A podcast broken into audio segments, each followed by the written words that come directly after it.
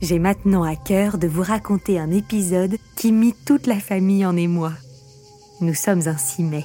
Ce matin-là, dans le cabinet de travail, une femelle de grand pan sort de son cocon pour la plus grande joie de mon père. Mais voilà que vers 9 heures du soir, quand chacun s'apprête à se coucher, petit Paul pousse des cris d'alerte. Des papillons mâles de la même espèce ont envahi toute la maison. Combien sont-ils Une vingtaine environ. Ajoutons-y des égarés dans la cuisine, la chambre des enfants et autres pièces de l'habitation, et le total des accourus se rapproche de la quarantaine. Un vrai spectacle nous attend au cabinet de travail où nous nous précipitons.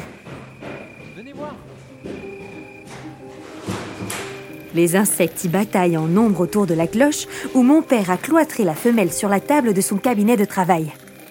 Comme lui, je me souviens. Ce fut une soirée mémorable que celle du grand pan. Venu de tous les points et averti, je ne sais comment, voici en effet 40 amoureux empressés de présenter leur hommage à la nubile née le matin dans les mystères de mon cabinet. Pour aujourd'hui, ne troublons pas davantage les seins des prétendants.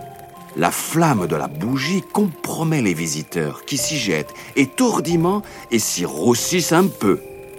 Demain, nous reprendrons cette étude avec un questionnaire expérimental prémédité.